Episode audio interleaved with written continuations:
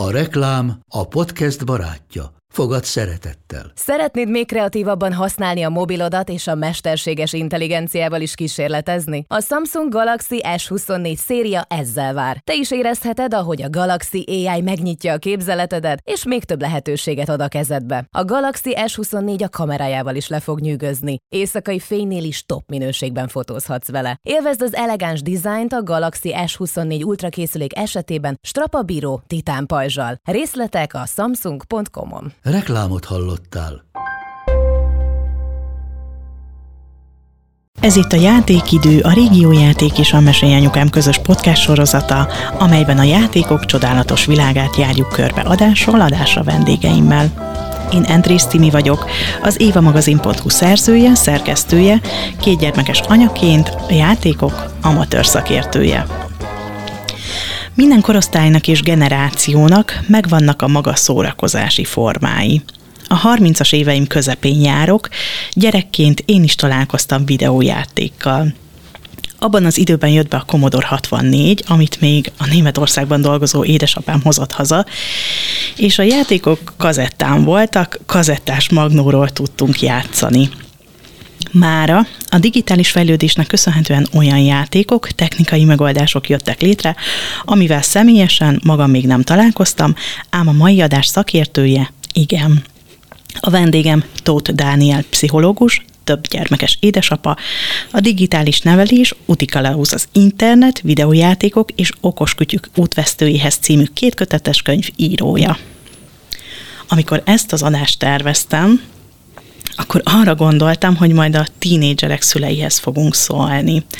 Aztán felmentem a régiójátéknak a webshopjába, és beírtam keresőbe azt, hogy videójáték konzol, és találtam egy olyan tévére és monitorra csatlakoztatható vezeték nélküli játékkonzolt, ami mozgásvezérlőkkel rendelkezik, és 562 különböző játékot tartalmaz. Ezek közül 501 klasszikus játék, 31 kirakós játék és 30 sportjáték, és az 5-től 14 éves korosztálynak ajánlják ezt a játékot akkor jöttem rá, hogy tévedtem, és hogy a videójátékok sokkal, de sokkal hamarabb megtalálják a szülőket, és ezáltal a gyerekeket is. Így ez az adás már az óvodás korúak szüleinek is szól. Szia Dani, köszönöm, hogy elfogadtad a meghívást. Szia, én köszönöm nagyon meglepődtem ezen a számon, hogy már az öt éveseknek is gyártanak játékkonzolokat, és a Mesélyanyukám podcast 165. epizódjának a címe a digitális benszülöttet nevelek volt, és abban az epizódban vendégként jártál már nálunk, és akkor úgy mutattak be téged, mint geek és gamer is, és arra gondoltam, hogy ez az a téma, amihez leginkább szerintem te passzolnál, uh-huh. mint szakértő. Mi voltál hamarabb, gamer vagy pszichológus? Egyértelműen gamer és milyen formában, milyen játékokkal játszottál? Hát én is valahogy úgy kezdtem, mint ahogy te is mondtad, tehát annak idején az első videójátékok még nagyon kezdetlegesek voltak, de azért, hogy tíz éves kor fölött elkezdtek megtalálni engem is azok a játékok, amik már igazán betaláltak. Tehát ami nem csak az, hogy hm, érdekes, itt egy nyuszika mozog a képernyőn akármi, hanem hogy hú, ez egy olyan játék, aminek olyan története van, vagy a készségeimre úgy van rá szükség, hogy így megmozgat, kihívást jelent, stb stb., hogy már elkezdtek nagyon hamar érdekesebbé válni, mint az iskola, mondjuk ez nem kell sok, uh-huh. de hogy én a mai napig tartom azt is szoktam mondani, hogy sokszor éreztem és láttam azt, hogy a kedvenc játékaim sok szempontból jobban felkészítettek a felnőtt életre és a mai munkámra, mint bármi más, amit az iskolában tanítottak nekem. Hű, ez egy nagyon erős mondat, főleg egy pszichológusnak a szájából szerintem, és pláne annak fényében, hogy a videójátékokat azért mostanában eléggé démonizáljuk. Igen, ez sajnos azért fura, mert élő a dolog. Az egyik oldalon ugye tény az, hogy minél fiatalabb korú gyerekről beszélünk, annál sérülékenyebbek. Az idegrendszer, a psziché, a kommunikációs készségek, a probléma megoldás, az indulatkezelés, minden akkor, akkor fejlődik. Ezért van az, hogy ahol ilyen digitális cumiként használják mondjuk a videójátékot, tehát tessék itt a telefonom, nyomkod rajta a napocskákat, vagy az akármi, vagy hogy nézd a videót igazából bármi, ami digitális képernyő gyerek pacifikálásával használva, az kb. azt a funkciót tölti be most, mint volt régen a pálinkás szumi. Tehát azt látják a szülők, hogy nem akar enni a gyerek képernyővel etethető. Nem akar nyugton maradni pelenkázásnál, oda tartom kezes bárány. Utazásnál visít, izé, akármi fogzik, nyugodt, minden helyzetben működik, minden helyzetben reagál rá a gyerek. Nem véletlen, hiszen vannak arra külön kutatások, hogy kórházakban mondjuk rehabilitációs foglalkozásoknál használják, mert hogy vettekszik a fájdalomcsillapító, meg szorongásoldó, meg egyéb készítményeknek a hatásával, annyira intenzív, mondjuk dopamin termelő hatása van, annyira jó figyelemelterelő. Csak ugye minden ilyen dolog mondjuk orvosi felagyelettel történik kórházban, vagy ott van a fájdalomcsillapító és a leírás, hogy milyen dózisban, mennyi ideig, mikor fordul orvos, az diginél meg semmi nincsen, csak azt látják a mindenféle akár tartalomgyártók, gyerekmese, játék, stb. készítők, hogy egy nagyon jó piac az, hogy vedd meg a gyerekednek, mert mondjuk angolul tanul belőle, vagy, vagy valami hasonló. Ezt a kórházas dolgot, ahogy mondtad, így beugrott egy emlékem, nagyjából fél éves volt a kisfiam, amikor egy éjszakára kórházba mm. kerültünk. Tényleg szerintem 5-6-7 hónapos lehetett valahogy így, és infúzióra kötötték rá a gyereket, illetve figyelték a légzését, monitorozták, uh-huh. ezért be volt kábelezve, és úgy ment ki a nővér, hogy bekapcsolta a televíziót a sarokban, és mondtam, hogy nem nézünk tévét, mondta, hogy szerinte ez így jobb lesz, és elvitte a távirányítót is egyébként, hogy tényleg a kórházakban is alkalmazzák már ezt a technikát eléggé kicsi gyerekeknél is. Az imént említetted azt, hogy milyen kompetenciákat sikerült elsajátítanod uh-huh. a játékok során, és éppen ezért ebben az adásban semmiféleképpen nem szeretnék egyébként előítéletekkel beszélni uh-huh. a videójátékokról, mert hogy nyilván egyik véglet sem a jó, uh-huh. inkább a az arany középutat kellene megcélozni, de egyébként te mit tapasztaltál saját magadon, vagy mit látsz a munkád során, hogy mik azok a kompetenciák, mhm, készségek, uh-huh. amikben amikben, amik fe, amikben fejlődik a gyermek. Hogy kicsit én tiszta csapást vágjunk a, a most jó vagy rossz, hasznos vagy káros kérdések közepette. Ugye nem vettem azzal kezdtem én is, hogy tíz éves korom után mm, kezdtem el igazán belemenni a videójátékokba. Ugye, ha javaslatot kell mondanom kisgyerekes szülőknek, akkor az, hogy négy éves kor alatt a gyereket ne játszassák semmilyen videójátékkal, csak azért, hogy csendben legyen, megnyugtó legyen, mert az nem, már nem hálálja meg magát. Négy éves kor fölött, meg vagy elég az iskoláskor, nagyon sok érdekes játék van, nagyon sok készséget tud fejleszteni. A legtöbbet a nyelvi készséget szokták mondani, idegen ugye nyelvet hall a gyerek, szókincse, nyelvtudása, minden nagyon, nagyon meg, erős támogatást tud kapni ezáltal. De hogy attól függően, milyen játéka játszik a gyerek, nagyon specifikus készségeket lehet begyakorolni. Tehát ha most megnézzük külön, hogy milyen gyors reakcióra van szükség mondjuk egy akciójátékban, legyen az lövöldözés, vagy verekedés, vagy akármilyen, ehhez képest milyen taktikára és stratégiára van szükség egy stratégiai játékban, egészen mást fejleszt. Az egyiknél arról van szó, hogy másodperceként akár több döntést meg tudjon hozni az ember, a másik nem meg arra, hogy tervezzen előre 4-6-8-10 lépés előre, egészen más dolog. És itt kacsint vissza az, amit mondtam az előbb, és azt volt egy kicsit erős mondat, hogy én sokszor éreztem úgy, hogy a kedvenc játékaim jobban felkészítettek a felnőtt életemre, Igen. mint amit az iskolában tartottak nekem. Tehát arra gondolok, hogy beszélgettem sok sikeres emberrel az elmúlt évek során. Tehát vannak azok, akiknek ugye segítek, és vannak azok, akikkel mondjuk valami együttműködés kapcsán beszélgetek, és aki sikeres, boldog ember, azoknál azt látom egyre többször, hogy azt csinálja felnőttként, amit kvázi ilyen geek minőségében élvezett fiatal korában. Tehát, hogyha valaki mondjuk gamer volt, akkor érdekes, mindig rá szoktam kérdezni, hogy oké, okay, milyen játéka játszottál gyerekkorodban, és mit csinálsz most? És akkor hát most mit csinálok? Hát erőforrásokkal sakkozok, építem a különböző rendszereket, izé, stb. Oké, okay. és mivel játszottál gyerekkorodban? Hogy ja, hát, hogy a Age of Empires izé, stratégiai játékban építettem a birodalmakat és az erőforrásokat, és hogy így végig gondolva sok század, sok ezer órán keresztül gyakorolt olyan készségeket, amin az iskolát nem de amikor olyan helyzetbe került, ott volt, és idegrendszeri szinten ott voltak begyakorolva azok a neuronpályák, amiket tudod használni a szakmájában, és látcsodát, látszólag könnyen ment neki az, amivel mások vértizzadnak, hiszen gyakorolta. Itt nem csak arról van szó, hogy játszassuk a gyerekünkkel stratégiai játékkal, mert akkor jól fog neki menni ez, mert ez egy ilyen megerőszakolás ennek, ennek a rendszernek. Inkább az, hogy még mondjuk a social médiánál azt szoktuk mondani, hogy kvázi mindenki hazudik, uh-huh. és mindenki hamis arcot mutat. A videójátékoknál inkább azt látom, hogy mindenkinek előjön az igazi arca. Értem ezzel azt, hogy iskolában arra tenézzük a gyerekeket, hogy mi a jó válasz.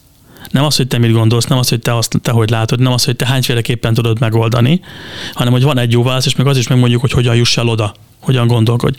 Na most ehhez képest a játékban, hogy az lehetsz, ami lenni akarsz. És számomra nagyon informatív, hogyha mondjuk valakivel beszélgetek, pályaválasztás tanácsadás, vagy akár pályakorrekció, mert fiatal felnőttekkel legalább annyi dolgozok, mint fiatalokkal. Akkor nagyon izgalmas az lenni, hogy mit csinálsz akkor, amikor valamit nem azért csinálsz, mert kell, tehát nem a jutalomért csinálod, vagy a, vagy a büntetés elkerülése miatt, hogy ki ne rúgjanak, izé, tudjon fizetni, és a többi, hanem csak azért, mert szereted. És akkor abból kiindul az, hogy te milyen játékkal játszol. Fantasy, szerepjáték, szimuláció, akármi. Milyen karakter bőrébe szeretsz bújni, milyen viselkedés mintákat szeretsz gyakorolni, milyen szerepeket szeretsz betölteni. Ez nagyon informatív tud lenni számomra, hogy mi az, amihez természetes affinitása van.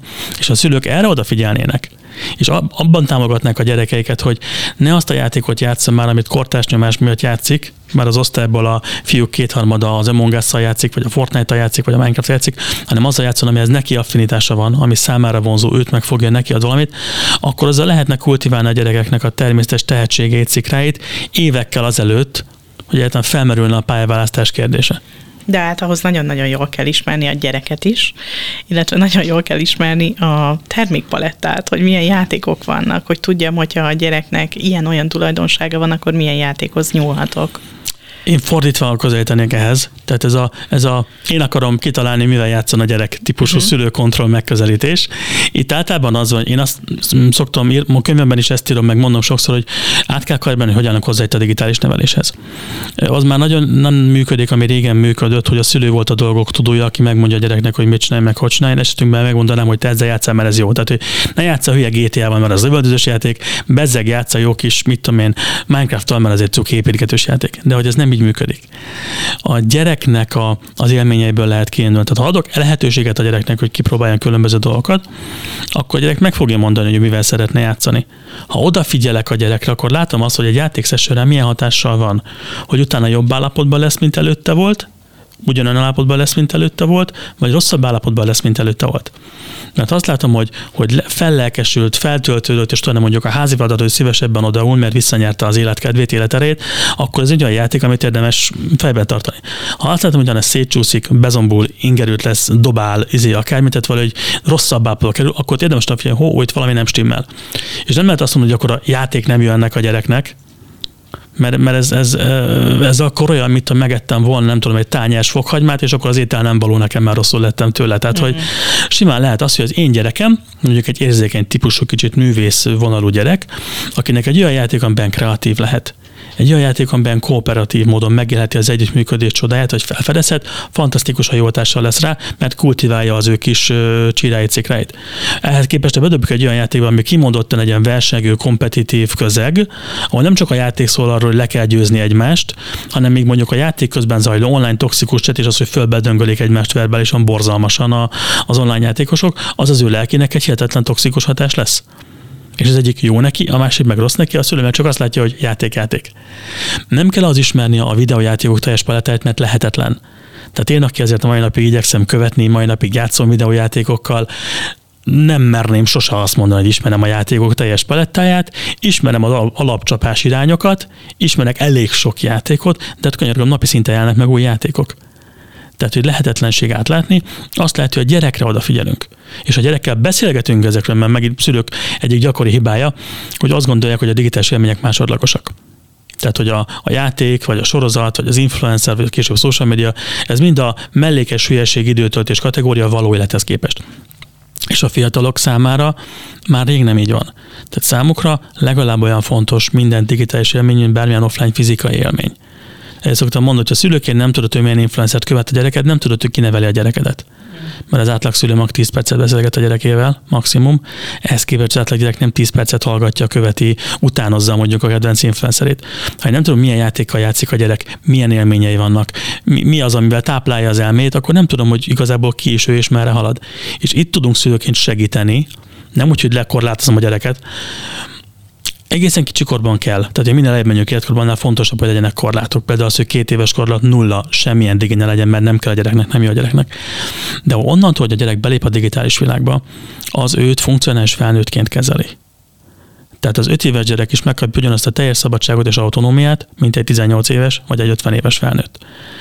Tehát szülőként abban kell őket segíteni, hogy minden inkább ők maguk megtanuljanak felelősségteljes magukra odafigyelő felhasználóvá válni, hogy majd ő észrevegy egy ponton, hogy ja, ez a játék rám rossz hatással van, akkor inkább ezt nem folytatom. Hiába a többieknél az a menő, inkább az a játszok, amit én szeretek. Megkeresem azokat a barátokat, akár online is, akikkel azt a játékot tudom játszani, ami nekem jó. Hiába a többiek, mint amin a zombi lefejezős sorozatot nézik, én azt nem szeretem, inkább nézem ezt, és megkeresem azokat, akikkel ebben tudok együtt rezonálni. De hány éves korra jut el idáig a gyerek, hogy az önismerete ennyire kifejlődik, meg ennyire bátran ki tud állni magáért, meg egyáltalán felismeri Attól ezek... függ ki, és hogyan neveli azt a gyereket. Tehát a, a a hagyományos oktatási rendszer nagyon leszoktatja a gyerekeket az önálló gondolkodásról. Ezzel voltak éppen előkészíti őket a mindenféle kortás, hatás negatív aspektusaira, hiszen pont nem arra tenni az őket az iskola elsőtől kezdve, hogy gondolkodj magad, hanem az, hogy megmondjuk, hogy mit csinálj. És ha a kortársak mondják meg, vagy a tanárok mondják meg, ugyanúgy könnyebb úszni az árral, mint kiállni magunkat és azt mondani. Hm. De ez nevelés kérdése. Tehát egészen kicsi kortól, egészen a mondjuk a hozzátáplálástól kezdve, hogyha belemennénk a BLV módszertanába, egészen alap dolgoknál lehet arra trenírozni a gyereket, kezdeni, hogy ő döntsön, hogy ő válasszon, hogy ő kifejezze azt, hogy mi jó neki, mi nem jó neki, vagy legalábbis, hogy tapasztalja ezt meg, hogy neki van választás, és nem mindig az, amit megmondunk neki és vannak ilyen platformok, vagy rendezvények, ahol a gyerekek kipróbálhatják ezeket a játékokat. Említetted az előbb, hogy hagyjuk szülőként azt, mm. hogy a mhm. gyerekek sok mindent kipróbáljanak. Vannak ilyen események, ahol nem tudom én le tud ülni sorban a gépekhez, és ki tudja próbálni a játékokat? Vannak, de ez nagyon múlt századi megoldás lenne erre a kérdéskörre, tehát hogy ott van az internet, és elsőleges élmény szempontjából tele van a YouTube, meg az internet mindenféle játéknak a különböző kritikáival, gameplay videóival, stb. Ugye van egy baráti köre. Azért nagyon fontos, hogy ma az internet megadja nekünk azt a szabadságot, hogy tágítsuk a világképünket, meg megadja nekünk azt a lehetőséget is, hogy beszűküljünk. Tehát létrehozhatunk magunknak egy olyan buborékot, akármit is választunk, hogy olyan emberekön dolgokkal vegyük körül magunkat, ami ezt megerősíti számunkra, akkor se valaki azt mondja, hogy mit tudom, jönnek a gonosz manók, és te fognak igázni minket, lesznek olyanok, akik ezzel egyetértenek, és lesz ez irodalom, lesz ez minden. De azt mondom, hogy meg akarok ismerni többféle játékot, akkor két kattintással ott van az interneten bármi. Ugye az nagyon fontos megint csak kicsit életkorral arányosan, hogy, hogy legyünk ott azért a gyerekkel. Tehát a problémák zöme legyen az a függőség, a cyberbullying, stb. bármi, amiről beszélhetnénk. Ott, szok, ott szokta felütni a fejét, ahol magukra maradnak a gyerekek a digitális dzsungelben ideje korán, illetve magukra maradnak az élményekkel. De hát akkor is, ha már egy serdlőről beszélünk, aki teljesen egyedül boldogul a digitális dzsungelben, és nincs szükség, ott legyen mellette a szülő, akkor is írtó fontos, hogy ott legyen a szülő. Tehát, hogy el lehessen beszélgetni a, a különböző élményekről. A probléma általában ott szokott lenni, azt látom a szülőkön, hogy ők nem nyitottak ezekre az élményekre. Tehát a különbség köztem meg az átlag szülő között, aki szenved ezektől a dolgoktól, hogy a szülő küzd. A szülő az megpróbál ellene feszülni a dolognak, és megpróbálja legyőzni a csúnya gonosz digit. De ugye ezzel a gyereknek egy nagyon komoly része ellen harcol, csak nem fogja fel és mint hogy a fiatalnak ugyanolyan fontos lehet a digitális élmény, mint bármilyen más offline élmény, sőt, megéleti azt, amit én éltem meg gamerként, hogy a kedvenc játékaim valahogy jobban szólnak az én lelkemhez, tehetségemhez, magomhoz, mint a matekóra, vagy a törióra, vagy a nyelvtanóra, stb. Azt mondja a szőnök, hogy ez rossz, és hogy ne csináld, ez egy, ez egy olyan attitűd, mert nehéz akkor dialógust kezdeményezni. Te mivel játszottál gyerekként? Hű. Tehát nekem nagyon betaláltak korán az olyan mondjuk szerepjátékos elemeket tartalmazó játékok, ahol, ahol fontos volt az én döntésem. Ahol, ahol volt egy olyan erős történet, ahol az én döntéseim hatással voltak a környezetemre, tehát tudtam alakítani.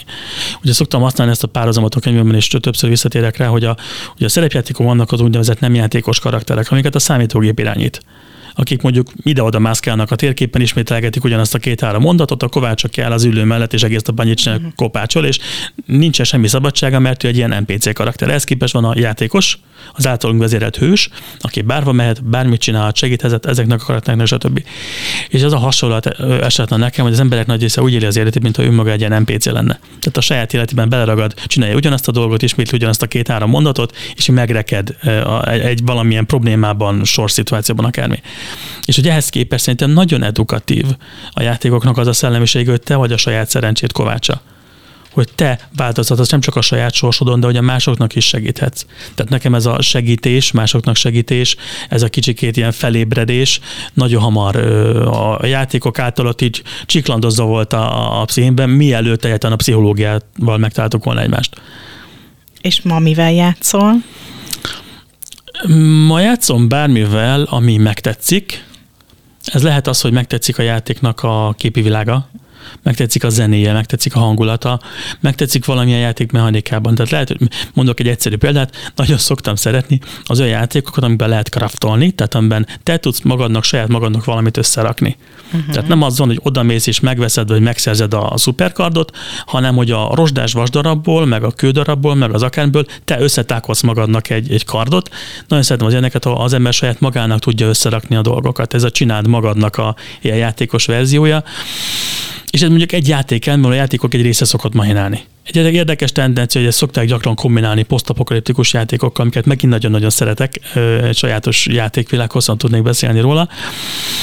De a gyakorlat, úgyhogy három gyerekem van otthon, azért az manapság az is, hogy azzal játszom, ami éppen belefér a napi heti ritmusomba. Tehát más az a játék, amit lehet játszani 5 percben, mert tudom, hogy 5-20-15 percen belül valami lesz, és akkor nem kezdek bele olyanba, amiben mondjuk egy óra alatt nem érdemes belekezdeni. Nekünk is van otthon több, több ilyen játékkonzolunk is, és én magam is játszottam, még mielőtt a gyerekek nem érkeztek meg.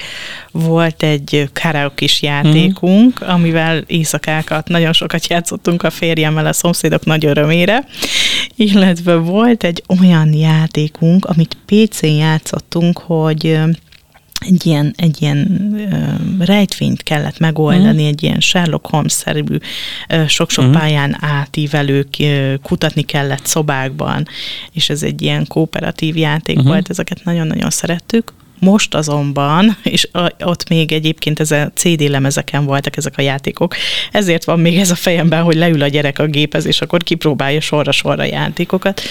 Most már csak a férjem játszik, és többnyire éjszaka játszik, uh-huh. amikor a gyerekek alszanak, hogy ne vegye el a családtól az időt, és én csak azt látom, hogy reggel fel kell, és kifacsart, fáradt, uh-huh Ugyanakkor, ha meg nem játszik, akkor meg azt mondja, hogy nem érzi azt, hogy így olyat is csinál, amit csak saját magáért csinál.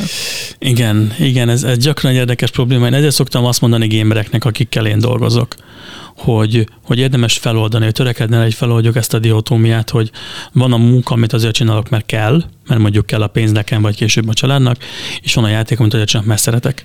Tehát ez egy nagyon meghasító dolog, mert előbb vagy utóbb valamelyik sérülni fog és akkor az nem, nem jó érzés. Rosszul veszi ki magát, hogyha valaki inkább játéka játszik, ahelyett ő pénzt keresne a családnak, nehéz megvédeni egy ponton túl, de az is rossz, hogyha az ember azt érzi, hogy le kell mondani arról, amit szeret, amit maga miatt sem, mert akkor az meg lélekgyilkos tud lenni. Ezért szoktam arra segíteni a hozzám fordulókat, hogy próbálják meg az életüket minél inkább úgy élni, mint a kedvenc játékokat. Próbálják megtalálni azt a karriert, azt a hivatást, amiben megvan az az öröm, megvan az az élmény, amely játékokban esetleg megvolt korábban. És nagyon érdekes az, hogy amikor valaki úgy jön hozzám, hogy van egy ilyen megrekedt ilyen dead munkája, hogy nem, nem szereti, nem lát benne jövőt, csak csinálja, mert kell akármi, és akkor elkezdünk így beszélgetni ezekről a dolgokról, és akkor jönnek ilyen ötletek, jönnek, ja, hogy akár ezt is csinálhatnám, ja, hogy igazából mindig is azt szerettem volna, hogy, és néhány egyszerű változtatással lép, és egy egészen más irányba tud menni az élete, és akkor utána minden más. Tehát a gyereknek is más megkenni ugye a vajas zsemlét, hogy tudom, hogy egy olyan munkát fogok csinálni, amit szeretek, mint az, hogy megint megyek a bányába, és akkor ott lélekölő munkát végzek. Az ember jobb szülő akkor kvázi, hogyha jobban van a bőrében. Igen, igen. Ezért nyomja időnként éjszaka a férjem a kontrollert. Vissza szeretnék kanyarodni egy kicsit a gyerekekhez, uh-huh. illetve a szülőben lévő ellenálláshoz. Uh-huh. Képzeld el, hogy valahogy így a nevelési év vége felé úgy jött haza a kis csoportosom egyik délután az óvodából, mm. hogy ö, volt egy ilyen grafika, vagy graffiti az egyik ház falán, ilyen kockákból állt, mm. és akkor kiabált, hogy ott a Minecraft, ott a Minecraft, és én meg nem tudtam, hogy mire gondol, percekig meg kellett fejtenem, hogy, mm. hogy ő mit Minecraft, szeretne mondani. Igen, mert hogy az én gyerekeim nem találkoztak még ezzel a játékkal. Legalábbis otthon. Otthon, igen, de azzal, hogy bekerül az óvodába, bekerül a igen. közösségbe, nagyon-nagyon hamar megtalálja őket. Igen, igen, igen. Ezért szoktam azt mondani szülőknek, hogy sokan vannak, akik elkerülendő vagy megóvandó a gyereküket a digitális világ káros hatásaitól, ráálltak erre az egyszerűbb gyerekkor, képernyőmentes nevelés, stb. attitűdre. Ennek csak az a csapdája, vagy problémája, hogy ezzel párhuzamosan a szülő sem magát, a gyerekét nem készíti fel erre a világra. Tehát az a szülő, aki úgy gondolja, hogy az ő gyereke képernyőmentesen van nevelve, mert otthon képernyőmentesen van nevelve, az annak a megfelelő, amikor nekem mondjuk fiatal koromban az volt, hogy volt sok olyan ismerősöm, akkor tudtam, hogy otthon nem gyújt rá. De ugye az nem azt jelentette, hogy ő egyébként nem találkozik a dohányzással, vagy nem kerül vele interakcióba. Tehát, hogy ahogy kicsikorban első egy-két év muszáj érdemes minden eszközzel megóvni a gyereket a digitális világtól, utána muszáj felkészíteni erre, hiszen ahogy közösségbe kerül, óvodában onnantól már kb. felhőben érdemes gondolkodni, ami azt jelenti, hogy ha egy gyerek Minecraftozik otthon, akkor a többi is tudni fogja, mi az a Minecraft. Így van. Hogyha egy gyereknek van egy idősebb testvére, aki a kis előtt zombi lefejezős játékkal játszik, akkor utána minden gyerek tudni fog arról, hogy van olyan játék, amiben ezt lehet csinálni, és hogy eléri őket nagyon sok minden. Tehát amikor bejön egy új sorozat, ez volt most a, a Squid Game-mel például nem olyan régen, hogy pattó volt híres internet, hogy hú milyen véres, hú milyen brutális, hú milyen akár, mint 18-as karikás sorozat, és hogy mindenhol megkerestek, hogy általános iskola alsóban, meg óvodában erről beszélnek a gyerekek, úgy, hogy minden szülő megesküdött rá, hogy ők nem nézik otthon, a gyerek nem látta otthon, hogyan. Ugye az interneten keresztül eljut hozzájuk és pláne, hogyha már arról beszélünk, hogy iskoláskor, tehát óvodás iskoláskorban meg már minden van. Tehát, hogy ott, ha a gyerek eljut odáig, hogy semmi felkészítést nem kap a digitális világra, akkor hirtelen mélyfejesben lesz része, és meg fogja találni minden a cyberbullyingtól kezdve a felnőtt tartalmakon át, a videójátékokig akármi. Tehát nem teszünk nagy szolgáltat a gyerekeknek, hogyha fogalkörömmel csak óvni akarjuk őket ettől a világtól, inkább fel kell őket készíteni, és nekünk szülőként kell erre felkészülni. Igen, és nem arról van szó, hogy az óvodában, vagy iskolában, vagy bármilyen közösségben képernyőt lát a gyerek, hanem elég, hogy egy Minecraftos pólóba bemegy a gyerek az óvodába, és nagyon érdekes, mi van a pólódon, és akkor elkezdi mondani, hogy egyébként délutánonként apával ezzel játszunk, és már is az én gyerekem is ezzel szeretne játszani apával délutánonként óvoda után. Beszélgetünk arról, hogy, hogy milyen áldásos hatásai lehetnek egy videójátéknak. Uh-huh. Beszéljünk egy kicsit a negatív oldalról. Persze. Mi az, ami, amiben árthat a gyereknek a, a videójáték, vagy felteszem azt a kérdést, ami minden, ha, ami a legtöbb szülőnek a fejében benne van, hogy az agresszív videójátékoktól uh-huh. agresszív lesz a gyerekem is. Okay zongorázzuk végig egy kicsit. Hogyha egészen kicsi korról beszélünk, amikor a gyerek még pusztán sérülékenysége okán kárát szenvedett a videójátéknak, akkor arról van szó, hogy mondjuk négy éves kor alatt, hogyha digitális cumiként használjuk, akkor a figyelem, koncentráció, érzelmi fejlődés, beszédfejlődés, stb. ezeknek a készségei fogják megsínleni a dolgot, és akkor hirtelen azt fog észrevenni a szülő, mindig kapok ilyen e-maileket, hogy már nem reagál a nevére a gyerek, nem veszi fel a szemkontaktust, úristen, autista lett a játéktól, nem, tehát autizmusán nem teszi a gyereket a szülő, de nagyon kísértetésen hasonló mederbe tudja sorolni, hiszen egy a való életbeli kommunikációtól nagyon messze van az, hogy egy képernyőn látom azt, hogy emberek beszélnek. Tehát senki sem beszélget a játékban a gyerekkel, max a gyerekhez, de az, az is egy ilyen egymás mellett monologizálás legfeljebb. Tehát teljesen más irányba viszi. Ezek a kicsi gyerekek, tehát ott figyelemzavarok, viselkedészavarok, ez a digitális autizmus az, ami meg tudja lenni, amitől bepánikolnak a szülők. Kicsit feljebb megyünk életkorban, hamar megjelenik az a probléma, akkor amiatt megint sokan szoktak keresni, hogy segíts függő a gyerekem, segíts kezeltetni a gyerekem. Tehát amit mondtam, hogy anélkül már nem hajlandó enni, anélkül már nem lehet menni vele sehova, mert teljesen kifordul magába, és izé. Ilyenkor azt szokták mondani, hogy két gyerekem van, egy, amikor kütyüzik, egy, amikor nem. Tehát amikor elveszik tőle a kütyüt, és lecsendesedik a vihar, akkor utána egy egészen más gyerek lesz belőle, és izé. Ahogy megyünk előre, egyre inkább eltrappolunk oda, hogy bizony már lesz egy függőségi mintázat, tehát már nem arról van szó, hogy, hogy felzaklatja lelkileg mondjuk a gyereket, hanem hogy tényleg szokás szinten elkezd rászokni mondjuk iskoláskorban arra, hogy az indulatait ott vezeti le. A sikerélményeit ott szerzi meg hogy egyre több érzelmi szükségletet ott fog megélni, és inkább megint egy ilyen szétválás, hogy van az, amit muszáj, meg van az, amit szeretek. Ez szerintem az egyik legfájdalmasabb, legtragikusabb dolog az egészben, mert a játék nagyon sok mindent megmutathatna, hogy hogyan lehetne, vagy hogyan lenne érdemes, mind kéne elgondolkodni, mind kéne dolgozni, de ehhez képest, hogy nem arra használjuk, hogy vagy nem arra segítsük a gyerekeket, meg mi magunk nem arra használjuk, hogy fejlődjünk általa, hogy teljesebb életet éljünk, akkor olyan lesz, mint a Harry Potterben az edevisztükre, hmm. hogy mutat egy képet, hogy, hogy milyen lehetnél, de sose leszel, és akkor azért nagyon hervasztó sorvasztó akármi állapot, amit így, így próbál az ember még többet megélni, kvázi belemenekülni akár a valóságból, tehát nagyon el lehet ezzel csúszni. Itt hogy akkor beszokott figyelni a digitális agresszió, trollkodás, cyberbullying, ezeknek különböző verziói. Tehát cserdülőkortól itt így, így nyílik, a, nyílik a tenger, meg a mélység, meg a minden, és akkor az a kérdés, hogy mennyire sikerül ebből valakinek kijönni, vagy mennyire sikerül mellette egy, egy tényleg egy saját életet találni. Mert sokan azt csinálják, hogy leérettségiznek, vagy tanulnak valamit tovább, vagy nem, vagy mennek valamit dolgozni, vagy nem, de hogy úgy mondom, hogy innentől fölfelé, tehát serdülőkortól fölfelé, már nem a szülő szokott megkeresni engem többnyire. Uh-huh. Serdülőkorban attól lefelé még a szülő hív, hogy kezeltet, a gyerek problémás, szerinte függő, sokszor nem az, de mindegy. Innentől fölfelé meg az, hogy amiatt keres meg valaki mondjuk a fiatal felnőtt, hogy nem tudom ki vagyok. Nem tudom, mit akarok.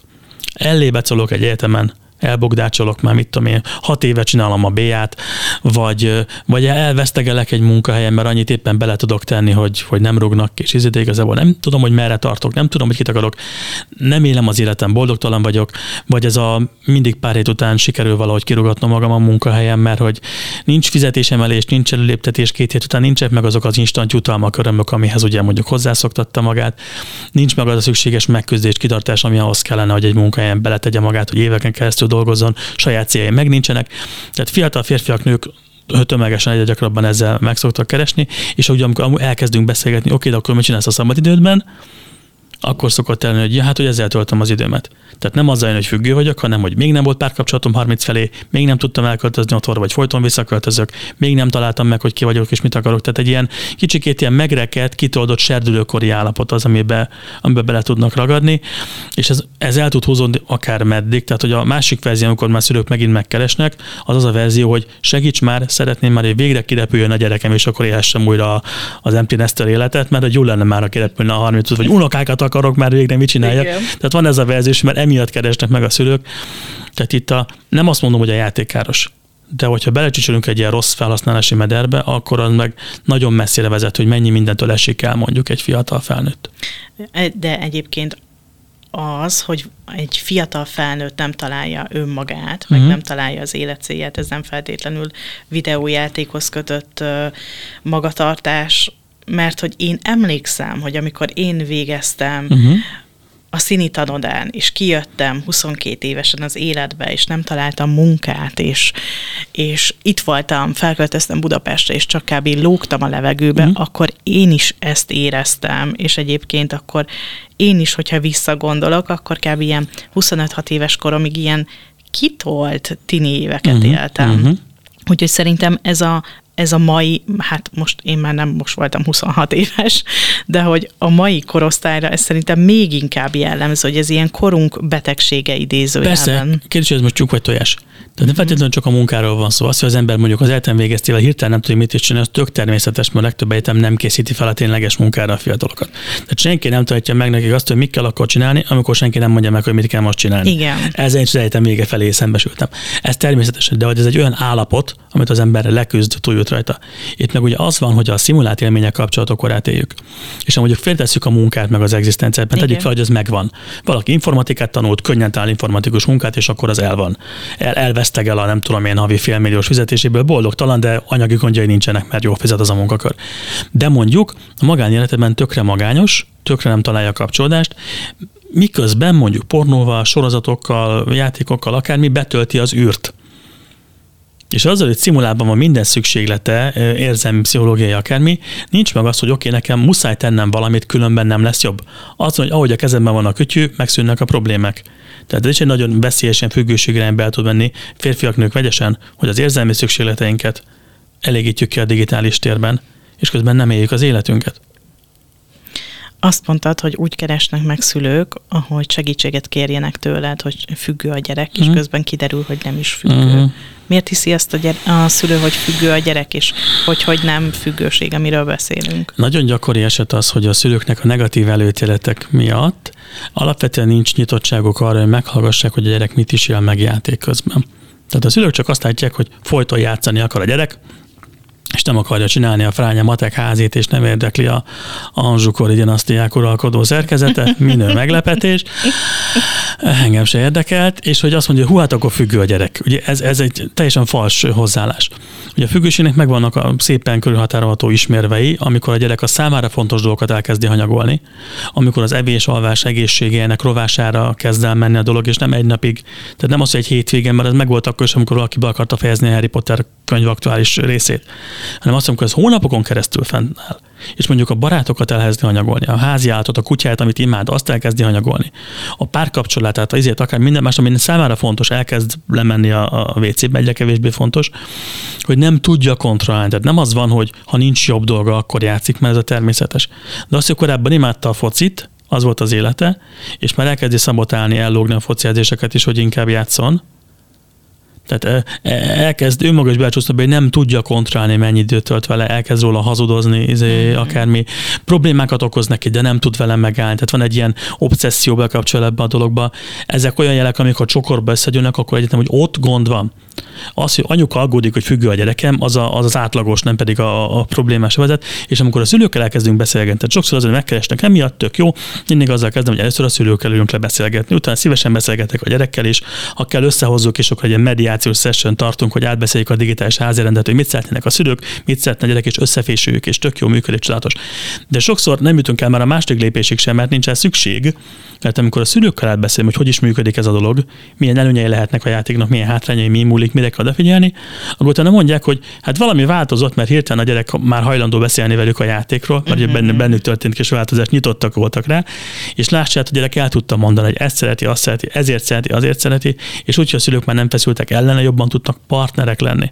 És ha már partnerek a szülők, akkor jobban lehet a gyerek és megbeszélni, oké, okay, szeretsz játszani, rendben, de akkor előbb legyen meg a ház, és akkor utána a játék vagy akkor van, mit tudom én, heti 10 órád, te osztod be, közben nem zavarunk, nem fogunk kobogni, már abban a játékot, de akkor a te felelősséged, és hogyha eljátszottad mondjuk péntekig a 10 órát, akkor hétvégén nincsen. Tehát, hogy úgy, mint a zseppénzzel kvázi az önálló felelősségvállásra kell nevelni a gyereket, és nem azt mondani, hogy tessék itt az összhavi keresetünk, költöd, amire akarod, meg nem is azt mondani, hogy semmit nem kapsz, mert te gyerek vagy, és izé. Tehát, hogy Egyébként szakemberként mit gondolsz, hogy mennyi az ideális, egészséges idő, amit ilyen képernyő előtt töltenek. Ja, Istenem, szeretik, az, tudom, ezt a kérdést gyakran meg szoktam kapni. Ez kb. mint a hány évesen kapjon telefont a gyerek, és Igen. van még egy-két ilyen dobogós kérdés. Attól függ. Tehát a, a hány évesen kapjon a gyerek telefont kérdéssel válaszom, hány évesen kapjon kocsi kulcsot. Tehát, hogyha fel van készítve rá a gyerek, tudja a veszélyeket, tudja a felelősséggel használni, akkor kaphat 14 évesen is, 10 évesen is, 8 évesen is. A legtöbb helyen ez elmarad a felkészítés minden formája, aztán kapkodják a fejeket a szülők. A egészséges képernyődő attól függ. Tehát, hogy a mondjuk egy 10 éves lányról, ha beszélünk, nézhet naponta akár egy-két óra pónyilovacskás mesét, hogyha a tanulmányok rendben vannak, hogyha mellette mozog, rendesen eszik, alszik, megvan az egyensúly az életében, tök jó. De napi pár perc mondjuk állatos felnőtt film tartalma, amire rábukkan az interneten is, hazavághatja szegénynek a lelkét, tehát nehéz csak az idősíkon determinálni, mennyi ez a képernyődő, ami, ami jó vagy káros. Nagyon nem mindegy a tartalom. Nagyon nem mindegy a gyereknek a személyisége. Nagyon nem mindegy az, hogy mondjuk a szülővel közösen van, vagy egyedül. Mert egészen más az, hogy együtt megnézünk egy mesét, vagy az, hogy a gyerek egyedül nézi meg a mesét. Egészen más az, hogy úgy nézi meg a mesét, hogy mondjuk van egy házi rendünk ezzel kapcsolatban, hogy naponta egy mesét nézhetsz, vitamin vacsora előtt mondtam valamit, hogy az van, hogy anyunak rossz napja van, tessék, nézd meg egy mesét és akkor az általában nem egy mese, hanem még egy, meg még egy, és akkor ott nagyon könnyű, ugye a gép elkapja a gyerekeket, és maga a felnőtteket is már rákapnak arra, hogy jécsönd van, jényugi van, izé.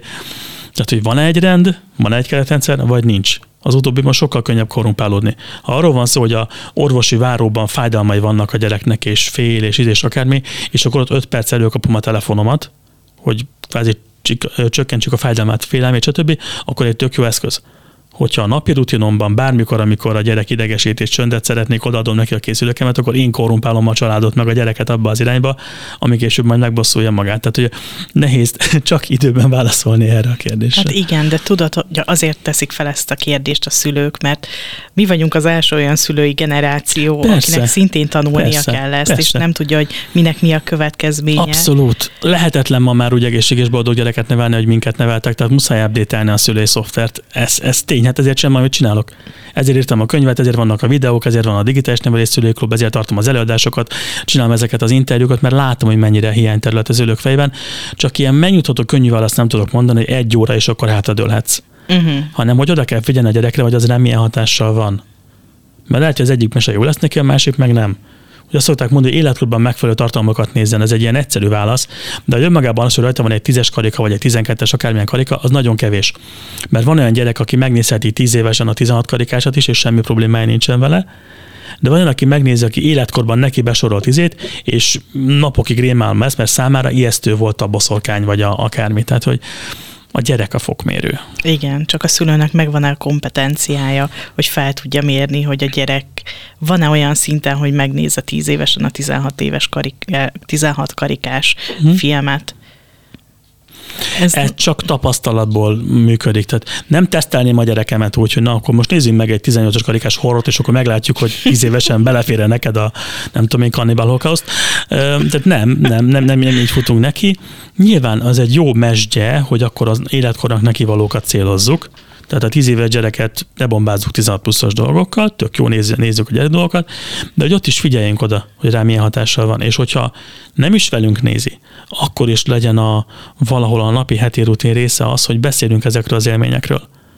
Tehát akkor a, a hétvégi sétánál beszéljük át, hogy a héten mi volt a bogyós babócában, hogyha a héten a gyerek nélkülünk nézte a bogyós babócát, hogy mit tanult belőle, mi volt benne, ami félelmetes, mit látott, stb. De egyébként, hogyha a szülőnek van kapacitás arra, hogy meghallgassa a gyerekét, akkor a gyerek nagy része mondja is. Vagy ha nem mondja, akkor kirajzolja, vagy ha nem rajzolja, akkor kijátsza. Tehát, hogyha ugye figyelünk arra, hogy a gyerek mit próbál kommunikálni, akkor azért visszajön az, hogy ő miben van, és akkor lehet ezt finom hangolni bármikor. Mesélsz egy kicsit a szülőknek szánt digitális nevelés klubodról? Persze. Ugye ez abból jött, hogy láttam azt, hogy hiába tartok előadásokat bármerre kevés, tehát hogy 50 ember tök jó, 100 ember tök jó, de nincs akkor a sportcsarnok, amivel megtelik, azt érzem, hogy elég embernek beszéltem erről a témáról, és még, még, még. Ezért indult a YouTube csatorna is egyébként annak idején, csak ott is azt éreztem, hogy kevés.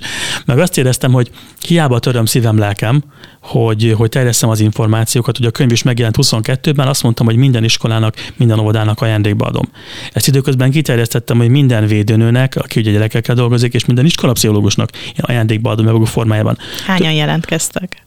Hát a pontos számot nem tudom, az a számláló van meg, hogy én magam saját kezileg több mint 800 példányban küldtem el, tehát több mint 5 millió forint értékben osztogattam szét. Én ezt szeretném idén minimum megduplázni. Tehát én tudom magam azon, hogy eljusson az emberekhez, hogy kell az, hogy a másik oldalon tegyenek bele energiát, illetve az, hogy, hogy sokszor kevés az, hogy megnéz egy videót, kevés az, hogy meghallgat egy beszélgetést, olvasok, kell az, hogy fel tudja tenni a kérdését, hogy legyen egy ilyen utánkövetés, hogy ott vagyok és segítek és elkísérem. És erre akartam létrehozni ezt a digitális nevelés klubot, aminek most már az ingyenes Facebook verzió több mint 7000 embert számlál, azt néztem ma reggel, és hogy ezt a célt szolgálja, van egy ilyen zártabb, ilyen segítő közösség, ez a úgymond előfizetéses klubrendszer ugyanebben a digitális nevelés témakörben, ahol viszont hétről hétre vannak képzések, van kérdezfelelek, ott vagyok, segítek, kapnak egy csomó anyagot, minden korábbi anyagomat összeraktuk egy ilyen tárhelybe, ott legyen egy helyen, hogy csak kattintani kell, és mindent megtalál. Tehát próbálom ilyen, minden inkább, hogy ott legyen egy kattintásnyira a válasz a segítség, mert pontosan tudom azt, hogy milyen három gyerek mellett azt, hogy az ember elfoglalt és dolgozik, és ezek közben szeretne is segíteni a gyerekének,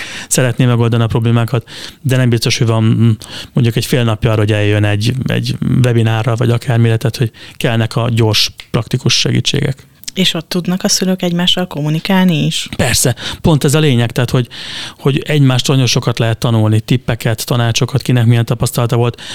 Sőt, hát hogy azt látom, hogy az átlag ilyen online csoportokban a, nagyon sok ilyen szülői csoport van, nem mondok neveket, ahol nagyon csúnyán bánnak egymással a szülők. Tehát, hogy vannak ilyen káros, negatív szülői hiedelmek, mondjuk tökéletesen kell csinálni, különben rossz anya vagyok, amit látok nőkön, vagy a, vagy a mindent egyedül kell csinálni, egyedül kell megoldani, mert a segítséget kérek, akkor, akkor már rossz szülő vagyok. Ez, ez legalább annyira jótékony, mint a férfiaknál nem szabad sírni, mert akkor gyenge vagyok. Azt tudjuk, hogy a férfiakat elkalapálja, mindenféle betegséget okoz, a nőknek se tesz sokkal jobbat, hogyha ennek rostozzák magukat. És azt láttam, hogy sokszor egymáson verik le, tehát ilyen különböző csoportokban, amikor valaki feltesz egy kérdést, leír valamit, akkor neki ugranak mindenféle, vagy ezt miért csinálod, ezt hogy, hogy mered csinálni, milyen szülő az ilyen, stb. Tehát, hogy na, egymáson verik le a frusztrációt. Ehhez képest nyilván én semmi ilyesmit nem engedek az én köreimben, tehát a, a digitális nevelés szülőklubban csak a támogató, segítő, stb. dolgok vannak. Én úgyis elmondom azt, amit el kell mondani hogy oké, okay, értem, hogy a két és fél éves gyereket szereti, figyelj arra, hogy ABC, mert különben ez meg ez meg ez lesz, de a digitális nevelés velünk kezdődik, tehát amire a szülő képes, annyira tudja jól nevelni a gyerekét. Azt érdemes szem előtt tartani, hogy digitális nevelés elkezdődik az újszülöttnél, akár tudatosan csináljuk, akár nem. Akár jól csináljuk, akár nem.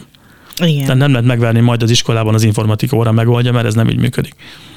Igen, és az adás előtt említett Mesélyanyukám epizódban Gyurkó Szilvivel voltál uh-huh. vendég, és ő hozta azt a példát, hogy a digitális nevelés már ott elkezdődik, amikor az anyuka szoptatja a gyermekét, és az, hogy a gyerekkel felveszi a szemkontaktus szoptatás közben, Bocsán, vagy a telefont pörgeti ilyen-olyan platformokat, az már ott kezdődik. Igen, sőt, hát igazából azt szoktam mondani, hogy a szülőknek a saját digitális szokásaival, amikor már még csak várják a gyereket, hiszen nem változik meg, az, a, sok szempontból megváltozik az életünk, az születik egy gyermekünk, de sok szempontból meg nem. Tehát ha én magam nem kalibrálom át mondjuk a Facebook notifikációk fontosságát, hogy mi az, amire ugrok, mi az, amire megnézem a telefont, mi az, amire nem, hogy én hogy vagyok a sorozatokkal, vagy a videójátékos szokásokkal, stb., akkor az, hogy megjelenik egy gyerek, az nem fogja ezt felülírni, csak ott lesz egy kis emberi lényeknek nagyon sok igénye van, szeretetre, figyelemre, törődésre, stb., és technikailag át kéne kalibrálni az egész családi szerkezetet és dinamikát. Tehát érdemes ebből a szempontból is rákészülni szülőknek, hogyha valaki gyerekvállásra készül, mert bele se gondolunk, hogy ugye mennyi, mennyi, milyen módon megváltoztatja az életünket egy gyerek, mennyi figyelemre, mennyi törődésre van szüksége, és írtó fontos, amit el szoktunk felejteni, hogy muszáj gondoskodni a saját szükségletekről. Tehát megint egy ilyen nagyon dobogós, anyai, káros hiedelem, hogy az anyaság az az önfeláldozással meg oldva. De hogy az így nem működik, nagyon sok áldozatot kell hozni, persze. De ha az ember folyamatosan feláldozza magát, akkor ki fog készülni. És sok anyán ugye ezt látom. Régen azt mondták, bocsánat a hasonlatért, a mezőgazdálkodásban, hogy a, tenye, a tehenet sokáig lehet fejni, de megnyúzni csak egyszer. És hogy ott is tudták azt, hogy muszáj mértékletességet tartani egy anyának, ma egy szülőnek, muszáj időt folytani a töltekezésre és akkor meg kell találni ennek a magyar, és ha valakinek az a játék, akkor tök jó, de ha valakinek a, az, hogy köt, vagy az, hogy olvas, vagy az, hogy elmegy sétálni, mindegyikre muszáj időt fordítani, mert különben nem lesz fenntartható a rendszer. A szülői klubodban a férfiak vagy a nők vannak többségben? Jelenleg azt látom, hogy a nők vannak többségben, de vannak nagyon lelkes, aktív apukák is akik ugye szeretnének ott lenni, akik ugye maguk is mondjuk vagy gamer háttérből jönnek, vagy csak szintén úgy vannak vele, hogy fontos nekik, és ott akarnak lenni. Tehát szerencsére több férfi is van, és ennek örülök. És a gamer klubokban a férfiak vagy a nők vannak többségben? Azért nehéz ezt így megválaszolni, mert alapvetően, ha most a játékos társadalmat nézzük Magyarországon, a videó, a különböző statisztikák szerint a videójátékot majdnem ugyanolyan százalékban játszák férfiak és nők. Majdnem ugyanaz. Abban van eltérés, hogy milyen játékokkal játszanak. Tehát, hogy a, én nem feltétlenül nevezném magamat gamernek, vagy nem, nem feltétlenül tekintem hardcore gamernek azt, akinek az a játék szokása, hogy mondjuk a BKV-n vagy a WC-n játszik egy kis Candy crush vagy Angry birds vagy akármi. Ez nekem a komolytalan kategória, de ők is játszanak videójátékokkal, tehát technikailag ők is gamerek.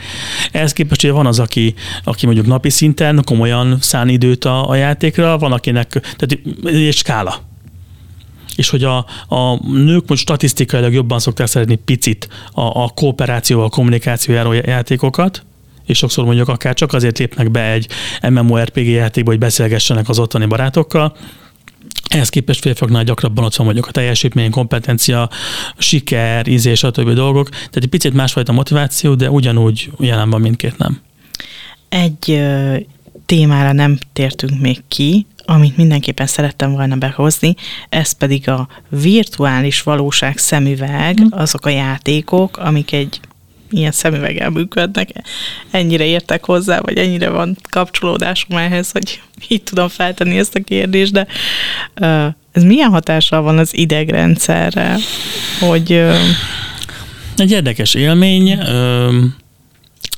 Az a helyzet, hogy nagyon jól be tudja már most csapni az agyunkat, bár tudom, hogy grafikát nézek, tehát olyannal még nem találkoztam, hogy annyira életű legyen, ne tudjam megmondani, hogy ez most egy, egy grafika. Tehát az a veszély, amit szeretném mondjuk filmekben, meg összemosom, összetéveztem a valóság, ez nincs. De hogy amikor a, az ember benne van az élményben, és mondjuk a, a VR szemüveggel a fején ül a hullámvasúton, akkor noha egy helyben van, két kézzel fog kapaszkodni az asztalba vagy a székében, mert valahogy becsapja az agyamat, hogy én most megyek lefelé a mélységbe, stb. Hogyha, de ugyanez meg volt régen is, tehát hogy ez egy újszerű technológia, amihez még nem alkalmazkodott az idegrendszerünk, mert nincs vele elég élményünk. Tehát, hogy, a, hogy az első mozinál is megvolt, hogy kifutottak a teremből, mert jött a vonat mozgókép. Vagy nekem is megvan, nekem is megvan gyerekkoromban az akkori kis pici-pici kis ilyen vastag CRT monitor, vagy nem is tudom mi volt akkor, hogy amikor jött velem szemben a, a csúnya gonosz izé szörny, és akkor jött a baltával, akkor döltem hátra a, a székben, hogy hú, el ne kapjon az első egy-két órában. Aztán ugye megszokta az idegenszem, hogy ja, igazából nem ez van, ez egy biztonságos setting, csak picit olyan, mint amikor a mm, csomó helyen van ilyen, hogy a, van egy üveglap, ami alatt szakadék van. Plázákban is szoktak ilyet játszani, meg hidakon, meg akármi, és az embernek a természetes reakció, hogy hirtelen megtorpan, mert ott van a izé, hogy hú, itt most van, van, de már megtapasztaltad egyszer-kétszer tész, hogy igazából ez biztonságos, akkor már nincs ez a reakció. Tehát először nagyon sok ilyen érdekes reakciót kivált az emberekből a VR, utána meg leginkább most még fejfájást, meg hányinget, meg hasonlókat, mert azért nem kényelmes még az emberi szemnek az a technológia, hogy az működik, de egyre jobb, fejlődik, érdekes kérdéseket fog felvetni majd pár év múlva. Igen, láttam, hogy már születésnapi bulikat is szerveznek. Abszolút. Hihetetlenül bővül, és ami igazán meg fogja ezt majd tolni, az a mesterséges intelligencia technológia. Mert ugye korábban az volt, hogy limitált volt hogy mondjuk egy videójátékban én hogy tudok elbeszélgetni egy karakteremmel, meg volt előre írva a, a libretto hozzá. Limitált volt, hogy milyen élményt tudok szimulálni. Most pedig már ott tartunk, hogy dolgoznak, azon vannak ilyenek, hogy AI vezérelt digitális barátnő, akivel én mondjuk órákon keresztül el tudok beszélgetni bármiről, és ugye a chatbot tökéletesen reagál bármire, és ugye szimulálja számomra azt az élményt, hogy én valakivel beszélgetek. Tehát, hogy egyre inkább meg lesz az, hogy már dinamikusan a pillanatban létrejövő interaktív tartalom lesz, ami még sokkal inkább meg fogja kínálni mindenféle önbecsapásra és függőségre csáboló énünket, nagyon próbára fog minket tenni ebből a szempontból. És az én testem már most jelezi az ellenállást, a gyomrom már most húzódik össze, és azt mondom, hogy te jó Isten, ezt ne, ezt ne légy szíves nagyon, nagyon nehéz az a kérdés. Ö, nagyon próbára tesz minket abból a szempontból szerintem, hogy komoly felelősséget hoz vissza. Nem vagyunk hozzászok, hogy felelősséget gyakoroljunk, ugye a hétköznapokban, se társadalmilag, se egyénileg. És ehhez képest, ugye amikor a kezemben van a kityű, száz százalékban rajtam múlik, hogy mit csinálok. Tehát ha akarom, tanulok, ha akarom, pusztítok, ha akarom, szórakozok, ha akarom, beszélgetek, és ugye azt már az internet koridőszakában is láttuk, hogy az arc és névnélküliség varázsa nagyon sok emberből kihozta azt, amit egyébként elrejt, akár saját maga elől is, agresszív, szexuális dolgok, izéműzés, stb. Tehát szerintem egy nagyon érdekes önismereti tükröt tartanénk a digitális világ, és hogy ki az, aki hajlandó kéz belenézni, akar tanulni, akar fejlődni, hogy az életünknek a része lesz ez a dolog, egy eszköz lesz, mondjuk a teljesebb élethez, ahogy lehet már most is sokan használják mondjuk szakmai dolgokra a mesterséges intelligenciát, vagy egy olyan dolog, amit arra használok, hogy ne kelljen szembenézni az életemmel, és mondjuk belemeneküljek, stb. a mesterségesen szimulált élményekbe, a kapcsolatokba. Hát nagyon szépen köszönöm, hogy itt voltál. Szívesen máskor is. És erről a nagyon fontos témáról mhm. beszélgettünk. A régiójátéknak pedig köszönöm, hogy támogatják ezt az adást, és hogy hónapról hónapra ilyen fontos témákról beszélgethetünk. A hallgatókkal egy hónap múlva újra találkozunk. Addig is mindenkinek nagyon sok közös játékidőt kívánok. Sziasztok! Sziasztok! Várj még egy kicsit. Ha tetszett ez az epizód, ne felejtsd el értékelni, lájkolni, csillagozni. Ha pedig úgy gondolod, hogy másoknak is hasznos, érdekes, szórakoztató lehet ez a csatorna, hozd meg a közösségi oldalaidon, hogy könnyedén ránk találjanak.